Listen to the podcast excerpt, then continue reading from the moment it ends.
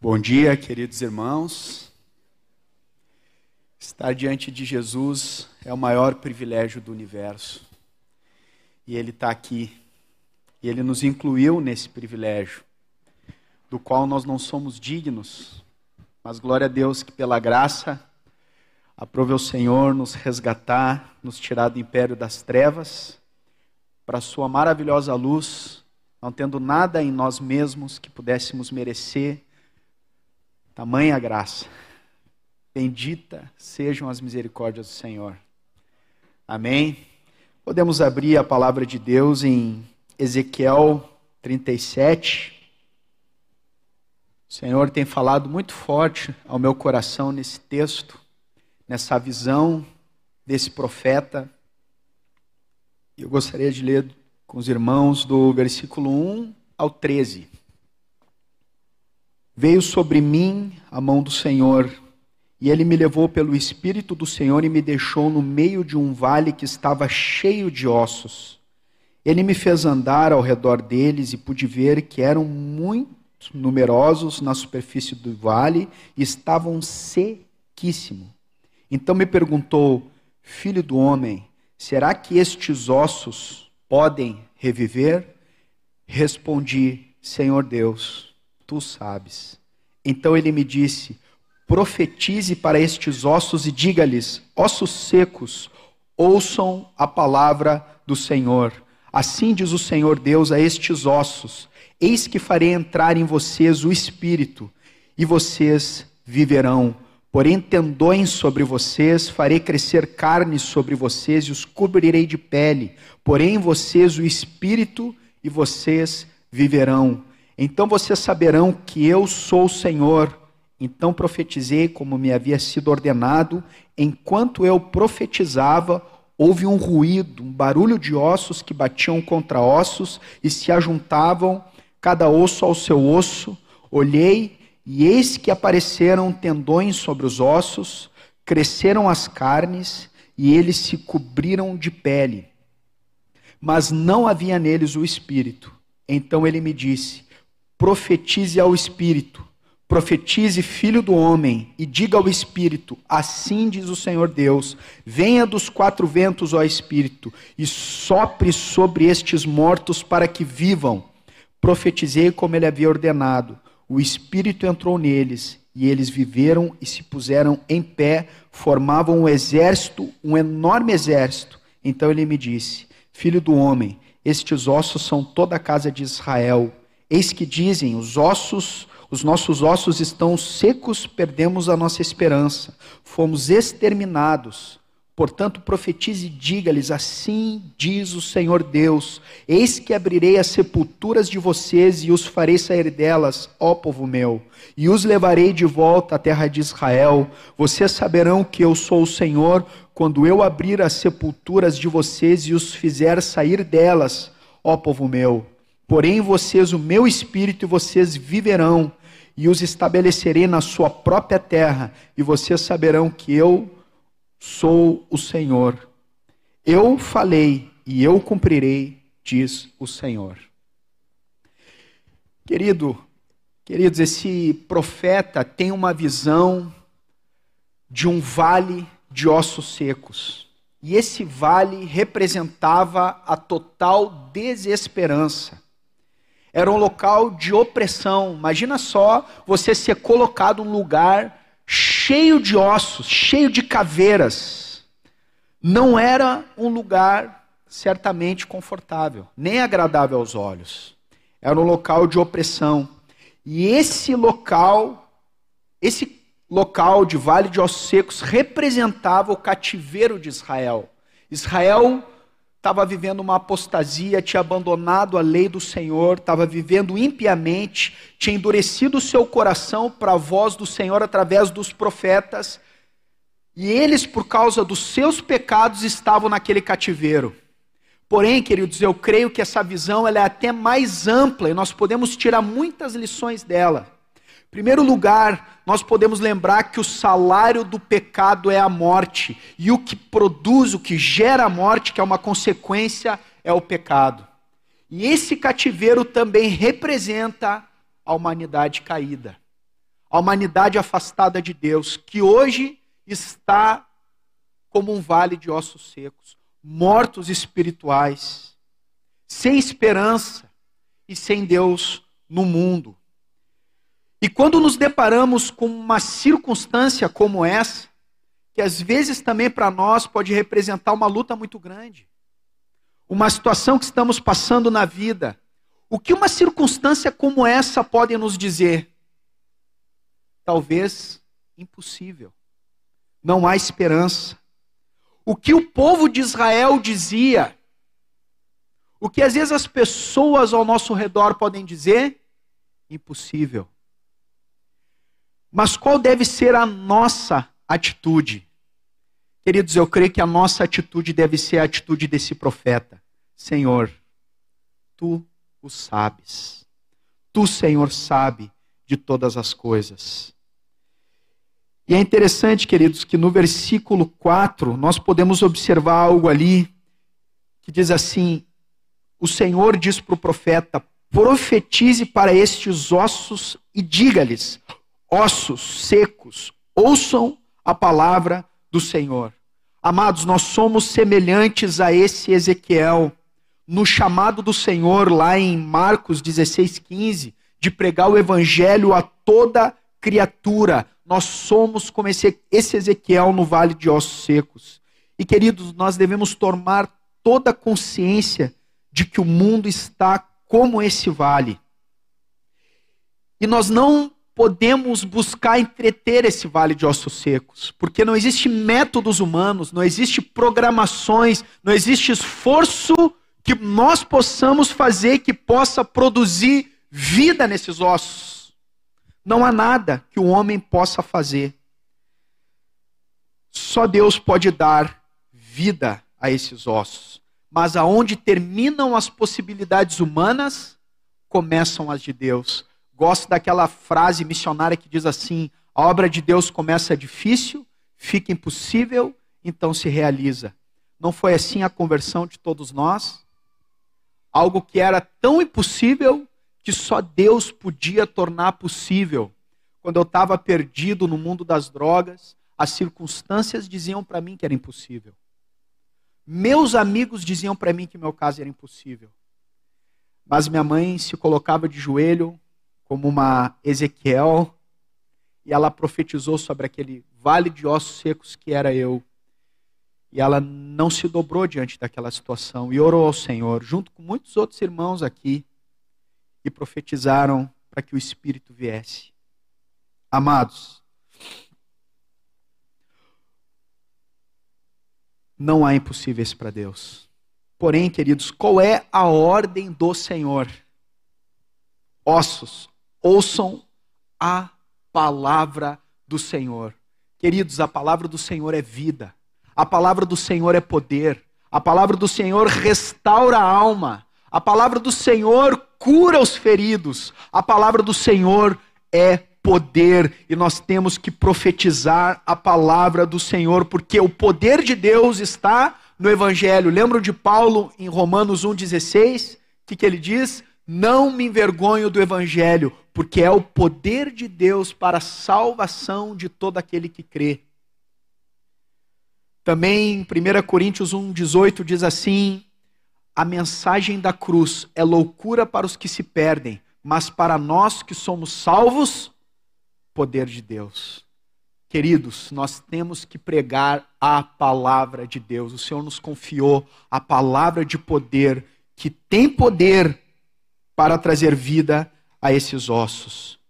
Mas, queridos, algo que o Senhor me falou muito forte também, nós podemos ver na própria biografia ou chamado de Ezequiel, no capítulo 3, um pouco antes, quando o Senhor chama Ezequiel, Deus diz assim no capítulo 3,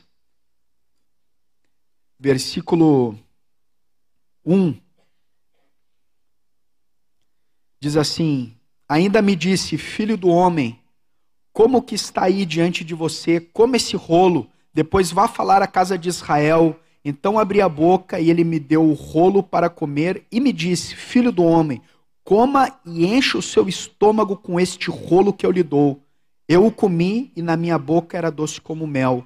Depois nós podemos ler ali no versículo 10, diz assim: Ainda me disse mais, filho do homem, guarde em seu coração todas as minhas palavras que eu lhe falar e ouça-as com muita atenção. Queridos, antes mesmo de pregarmos a própria palavra, nós temos que nos lembrar que a palavra precisa estar viva em nossos corações. Nós temos que deixar que a palavra, a palavra produza vida em nós mesmos. E é interessante que fala que era doce como mel na sua boca. Isso me lembra de algo que nós podemos ver no nosso próprio Senhor. Que o Senhor dizia a verdade em amor, mas o amor nunca o impediu de dizer a verdade. Lembram da, do jovem rico? O Senhor, o amando, disse: Vai, vende tudo que tem, dá aos pobres, depois vem e me segue, e terás um tesouro no céu. Quanto amor do Senhor! Aquele jovem foi embora entristecido, mas o Senhor, o amando, disse aquilo que ele mais precisava ouvir, porque no seu coração havia um Deus, e esse Deus era as riquezas. Mas o Senhor, o amando, disse a verdade. Por isso nós temos que deixar que essa palavra, a semelhança de Ezequiel, entre em nosso coração. Amém? Queridos, no versículo 7 há algo muito surpreendente, que enquanto ele profetizava, começou um ruído, um barulho, osso batendo em osso. Que cena, meus amados. Quando nós estamos anunciando o evangelho, coisas acontecem. Uma vez Deus nos abriu a porta à palavra no quartel, nós estávamos lá. Inicialmente, estava todo mundo com aquela testa franzida, braço cruzado, nos olhando sérios. Daqui a pouco a presença de Deus desceu lá. E aqueles soldados começaram a chorar copiosamente, uns nos ombros dos outros. O sargento saiu, deixou ali o pelotão. E tinha um rapaz ali que não chorou e ficou sério nos observando. Daqueles que choraram, nenhum se converteu. Mas aquele soldado estava sério, veio falar depois comigo e disse: Eduardo, Japa, eu estava ali com a cara séria, mas eu estava pensando no que estava sendo dito, mas eu quero dizer uma coisa, que eu por dentro estava chorando quando nós estamos anunciando a palavra de Deus. Coisas acontecem. Uma das primeiras vezes que eu ouvi o evangelho, os irmãos estavam lá em casa, a Débora e o Mauro, filha do Telmo, estavam lá. Tinha, se eu não me engano, uns 16 anos. Como a casa era pequena, não tinha para onde fugir. Então tinha que ouvir a palavra. Minha mãe está ouvindo o evangelho e ela foi estratégica de chamá-los ali. E eu fiquei o tempo todo de cabeça baixa. Não olhei para eles. Imagina só, eles falando e eu virei o rosto, literalmente. Mas a palavra estava entrando. E a palavra de Deus é poder, queridos. A palavra de Deus é viva. E ali começou um ruído, um barulho de osso batendo no osso.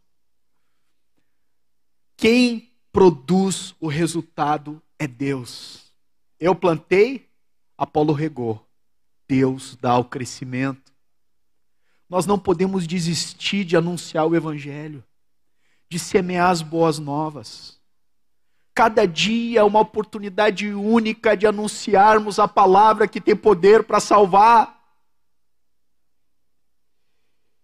E que Deus nos livre, amados, de toda indiferença com relação a esse vale de ossos secos.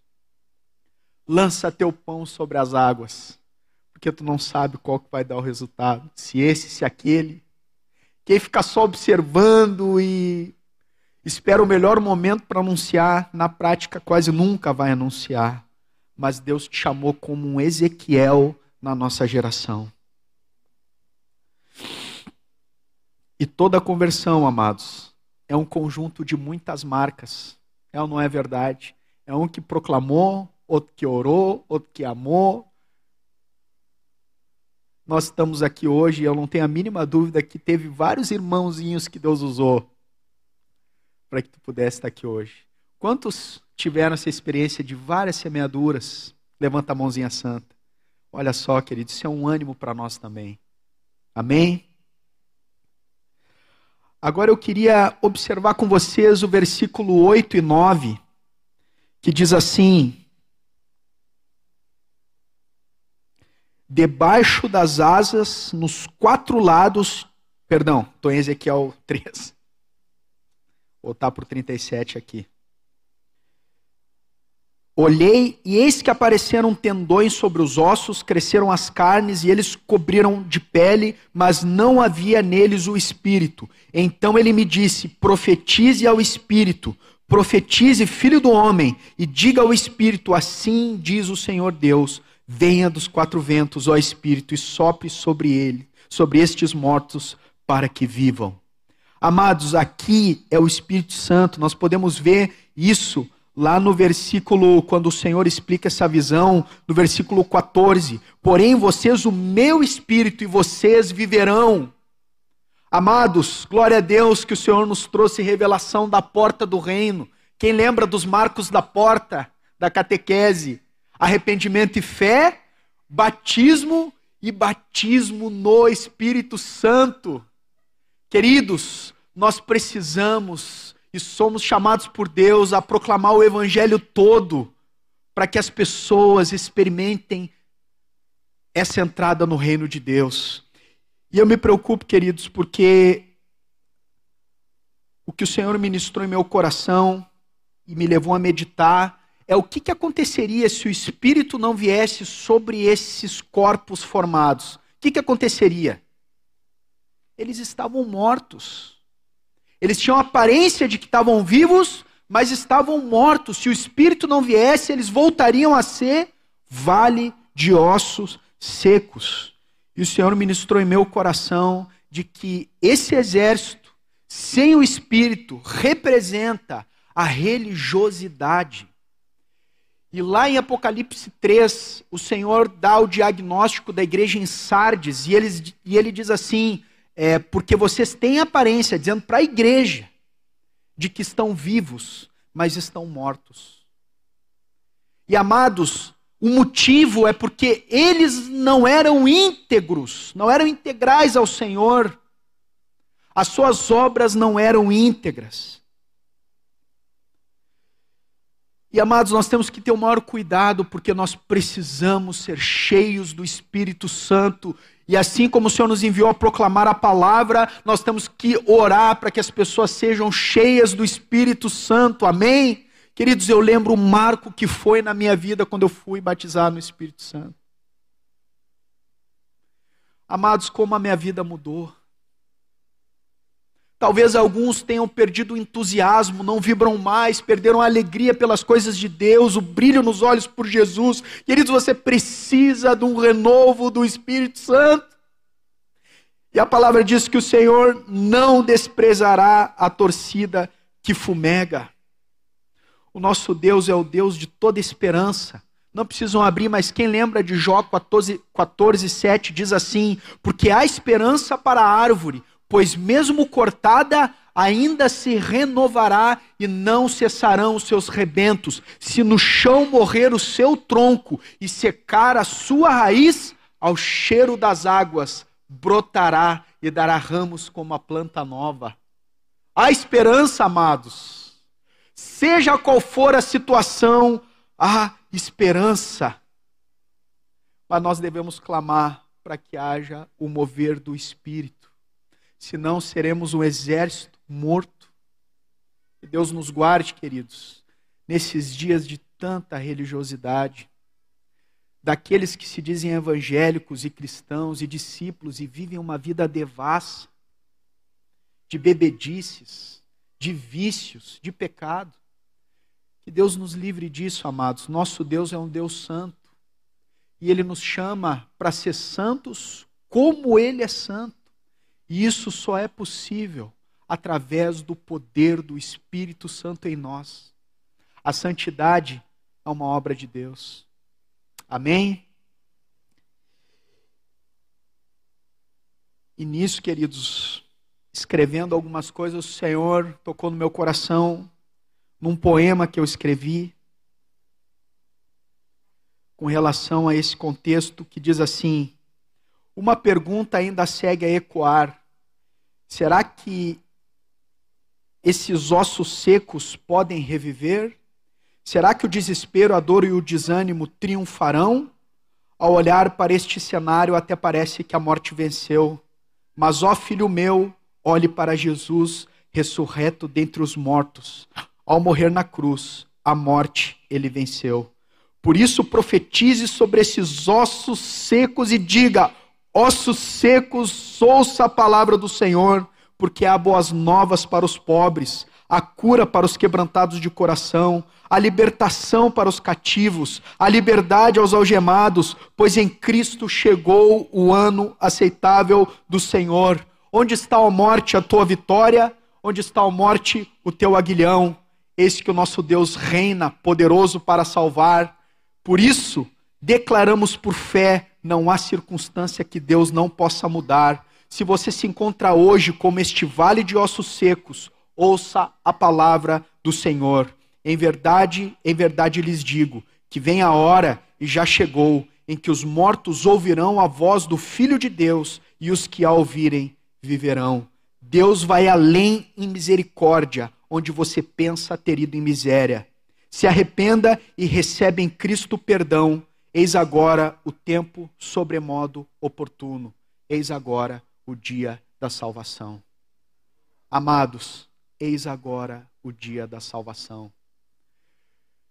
Se você está nesse vale de ossos secos, você vê aqui hoje, pode estar perecendo num desânimo, numa tristeza ou numa depressão. O Espírito do Senhor pode trazer vida entre os mortos. Ele um dia fez isso comigo, continua me sustentando em vida, e Ele pode fazer isso com você também. Deus te conhece e te vê nessa hora e eu quero orar e rogar ao Senhor para que na Sua graça Ele possa se derramar sobre as nossas vidas e trazer um poderoso renovo, um poderoso avivar, um poderoso reavivar e fazer de nós um exército formidável como com bandeiras, que vai levantar bem alto nessa geração obscurecida a bandeira da salvação de Jesus e como Ezequiel profetizar a palavra do Senhor e trazer vida entre os mortos. Amém? Senhor, só tu conheces mentes e corações, só tu sondas e sabes como cada um se encontra nessa hora.